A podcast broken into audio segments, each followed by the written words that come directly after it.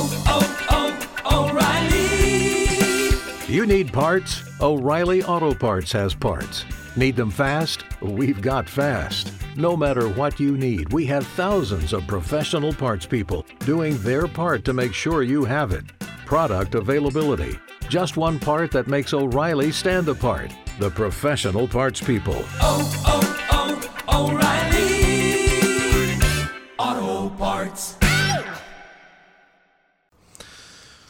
One gentleman who's not a slacker, just looking at his bio, you can tell he kind of knows what he's talking about here. It's Dr. David Levitt from the Relief Clinic. Go to reliefclinicme.com for more information. He always starts off with a strike against him in in the minds of a lot of folks. Not me so much, but uh, he's originally from New York. So, uh, good morning, Dr. Levitt. How are you? Good morning. Uh, well caffeinated. Yeah. well, okay. This early in the morning, you kind of have to be, you know. So, um, so you went to St. Lawrence College in Bronxville, New York. You went to medical school in Philadelphia, and then you actually completed a three-year residency training uh, in the Bronx. Yes. Yeah. That was uh, kind of eye opening for a boy from the suburbs. I can imagine. I can. Well, where's Bronxville? Like where? Bronxville's um, essentially the first nice suburb uh, north of New York City. it's the first nice one. That's good. Oh, and it was good. Sarah Lawrence College. Oh, uh, yeah, excellent. Now, uh, after completing your, your training, you moved up to Seattle. Um, talk a little bit about that. Uh, moved to Seattle uh, to do pri- uh, you know, primary care medicine. Uh, liked the outdoors. They had great mountain biking there. Uh, a lot of great fishing. Uh, great place to live. Um, however, after about 10 years, uh, had a disastrous divorce. And uh, talking with a friend, uh, probably half joking about joining the French Foreign Legion. Uh, about a month later, he came by with three packets and convinced me to uh, join the United States Air Force instead of the French Foreign Legion. That that worked out, I would assume, a little bit better for. I mean, Jean Claude Van Damme always joins the Foreign Legion in all his films, and that always ends up bad. So, probably a good idea for you to just stick with the Air Force. Was probably a good idea. A, a very good idea. Yeah, you were there for a while. You got commissioned right in as a major. Got commissioned as a major. Uh, a little bit later, got uh, promoted to lieutenant colonel. I was a flight surgeon, uh, which meant my patients were pilots and their crews, uh, a group of very well motivated folks t- who wanted to stay healthy. so they could get back out and help their buddies out there. You know, I think a lot of people they don't realize that when people get injured, like uh, it's almost like sports. You get injured, you want to get back out there and, and help folks. When you get injured and you're out on the battlefield, you want to get back to it as, as quickly as possible. I know for some folks it's really tough when they find out, hey, you're not going to be able to go back on that field, that battlefield. That was probably the hardest part for them when they would have to be grounded. Um, in fact, it made it very difficult. You had to look for problems. So after you separated from the Air Force, you moved to Maine and you started working for the Veterans Administration. Um, and you had several patients using medical cannabis for various conditions and begin to look into the modern research of it. And it looks like it was a pretty eye opening experience for you. It, it was pretty amazing. Um, the research that's coming out now, since some of the laws have been softened up a bit, uh, has been pretty amazing. Uh, they're, they're cannabinoid receptors in the brain, uh, probably why it works for anxiety, similar conditions. It's well known to work very well for nausea, which is incredibly important for people getting chemotherapy, where the, the timing of each cycle of chemotherapy can be life saving if you keep them on track. Um, for t- too long, uh, cannabis has been relegated to a drug of abuse, and there's not been research. That's changing now. We're talking with Dr. David Levitt from the Relief Clinic. Go to reliefclinicme.com for more information. We'll talk more with him coming up. You're listening to The Breakfast Club on Z1055. It's 812 and 63 degrees. Bringing you the 80s, 90s, and today. It's 819 and 63 degrees on The Breakfast Club. We're talking with Dr. David Levitt from the Relief Clinic. For more information, go to reliefclinicme.com. What was the hardest part about opening the Relief Clinic, offering uh, offering the medical marijuana certificate evaluations? Probably getting over my own stigma over medical cannabis. Uh, when I was in med school, as well as training, as well as professionally, cannabis had been delegated as a class one drug, meaning there's no medical use for it.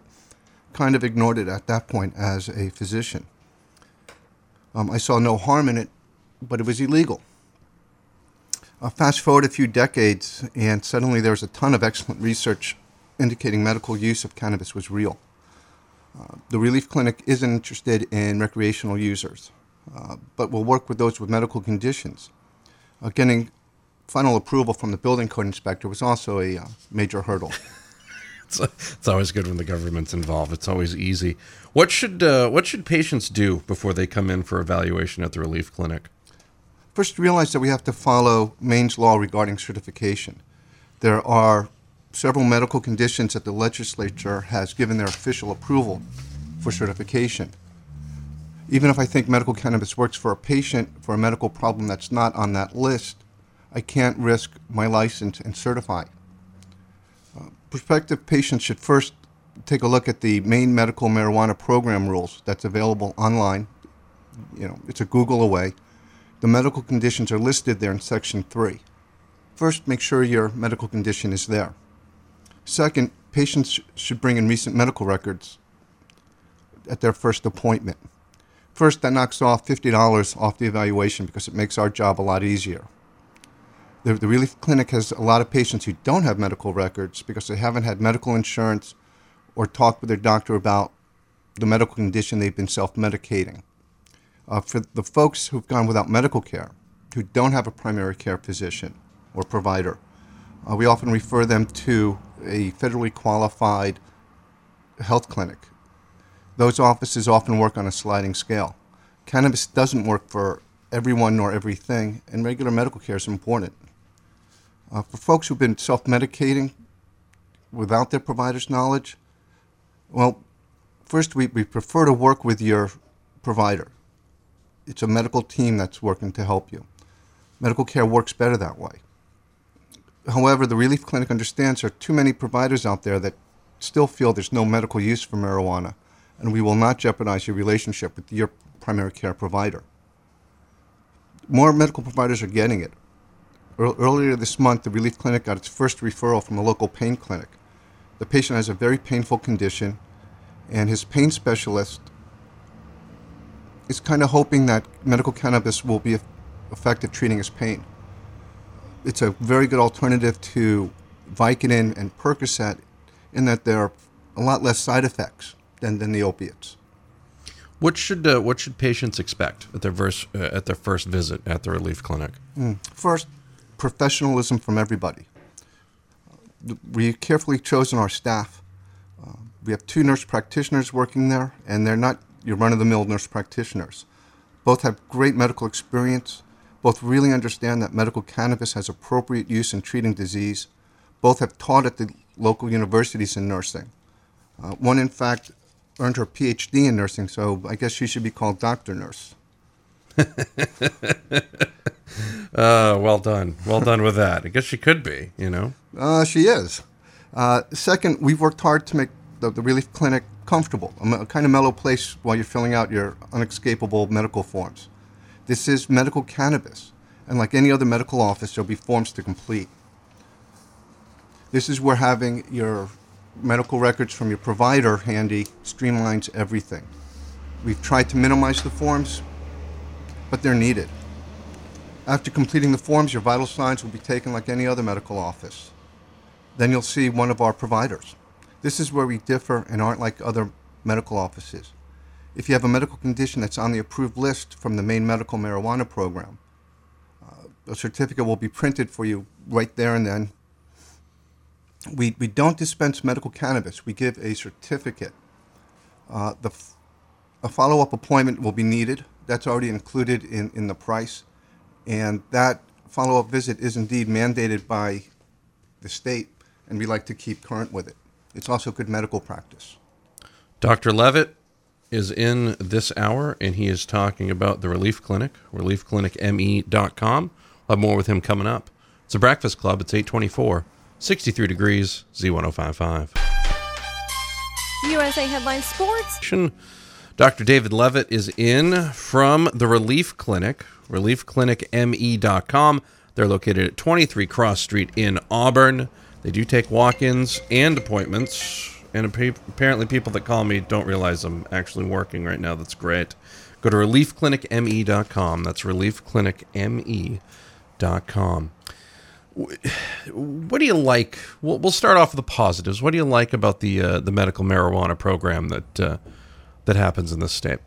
Well, it's a good start, but but needs lots of improvement.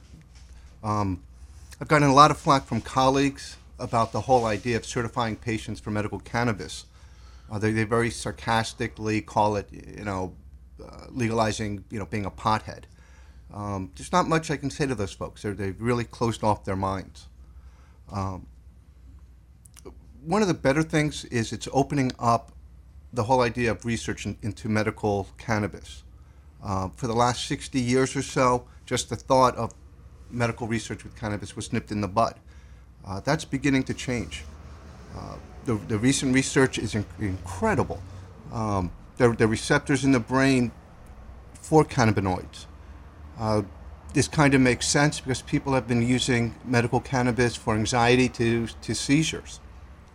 Uh, you know, a few hundred years ago, people were making tea out of a plant called foxglove for a medical condition called dropsy. We now know dropsy is congestive heart failure. The active ingredient in, in the tea was digoxin. Now you prescribe digoxin for congestive heart failure. It works a lot better than tea. I expect to see the same but more rapid progress for the medical use of cannabis. I tell you, I, I worked for three years in an emergency room in the Bronx. I've never seen anyone dying from something related to cannabis. I've had patients dying from taking too much heroin to wishing they were dead when they were going through withdrawal. I've seen people dying from drinking too much alcohol and dying because they didn't drink enough. The same thing for prescription pain medications that are all over the place. You know, you don't see that with, with, with medical cannabis. Uh, we all know, you know, the over-the-counter pain relievers, Aleve, naproxen, th- those kinds of things, are really safe. They are, but there are more people dying in emergency rooms from complications of those over the safe over-the-counter medications than related to marijuana. What um now we get to go into the other part here. What don't you like about Maine's program? Lots. Um, first, there are far more medical conditions that generally respond well to medical cannabis than are approved in Maine. You know, for example, anxiety is not approved in Maine. Uh, it's it's approved in other states. It's not like there's some kind of magic juju where you know you you cross the border into Maine and cannabis suddenly won't re- work to reduce your anxiety. Uh, this is you know one of the problems with bureaucrats regulating the medical field. Uh, fortunately, you can petition the state to add conditions, and I think that's in section 3.5 of the medical, the Maine medical marijuana program rules. Uh, look it up online or, or speak to your provider or dispensary. They can really help out with this. Um, another problem with the rules is dealing with chronic pain.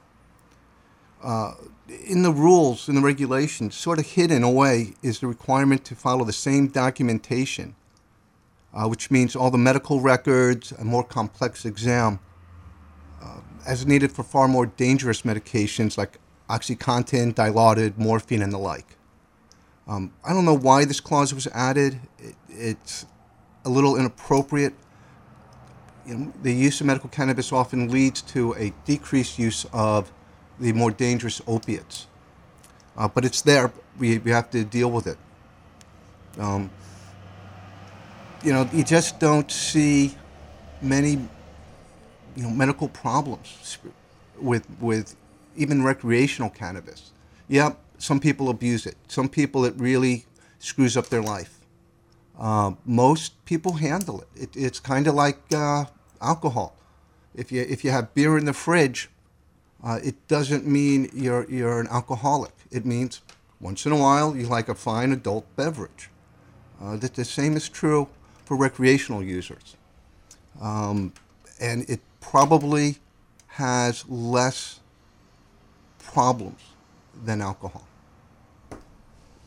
We are talking with Dr. David Levitt from the Relief Clinic, which is located at 23 Cross Street in Auburn. Go to reliefclinicme.com. That is reliefclinicme.com. They take walk ins, or you can make an appointment. We'll have more with him coming up. You're listening to The Breakfast Club, Z1055. The Breakfast Club. Oxford Networks. We're talking with Dr. David Levitt from the Relief Clinic. Go to reliefclinicme.com. Where can people learn more about the medical use of cannabis? Ah, you know, mo- most dispensaries and some caregivers know more about medical cannabis than medical providers. Uh, ma- many providers don't look at the recent advances in the research. Um, a big one is the stigma. Uh, the federal government still continues to classify cannabis as a class one drug, meaning it has no approved medical use or approved use in research. That, that's a, a, a big stumbling block to get over. Uh, it, it, there's a reason why there hasn't been a lot of research in, in cannabis because the government doesn't allow it. That's, you know, that dates back to reefer madness days.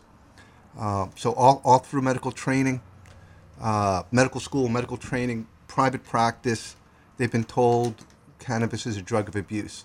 Uh, most docs don't know a lot, so it's fallen to the dispensaries and, and caregivers. Um, one of my favorite sites, you know, to, to learn about this has been ScienceDaily.com.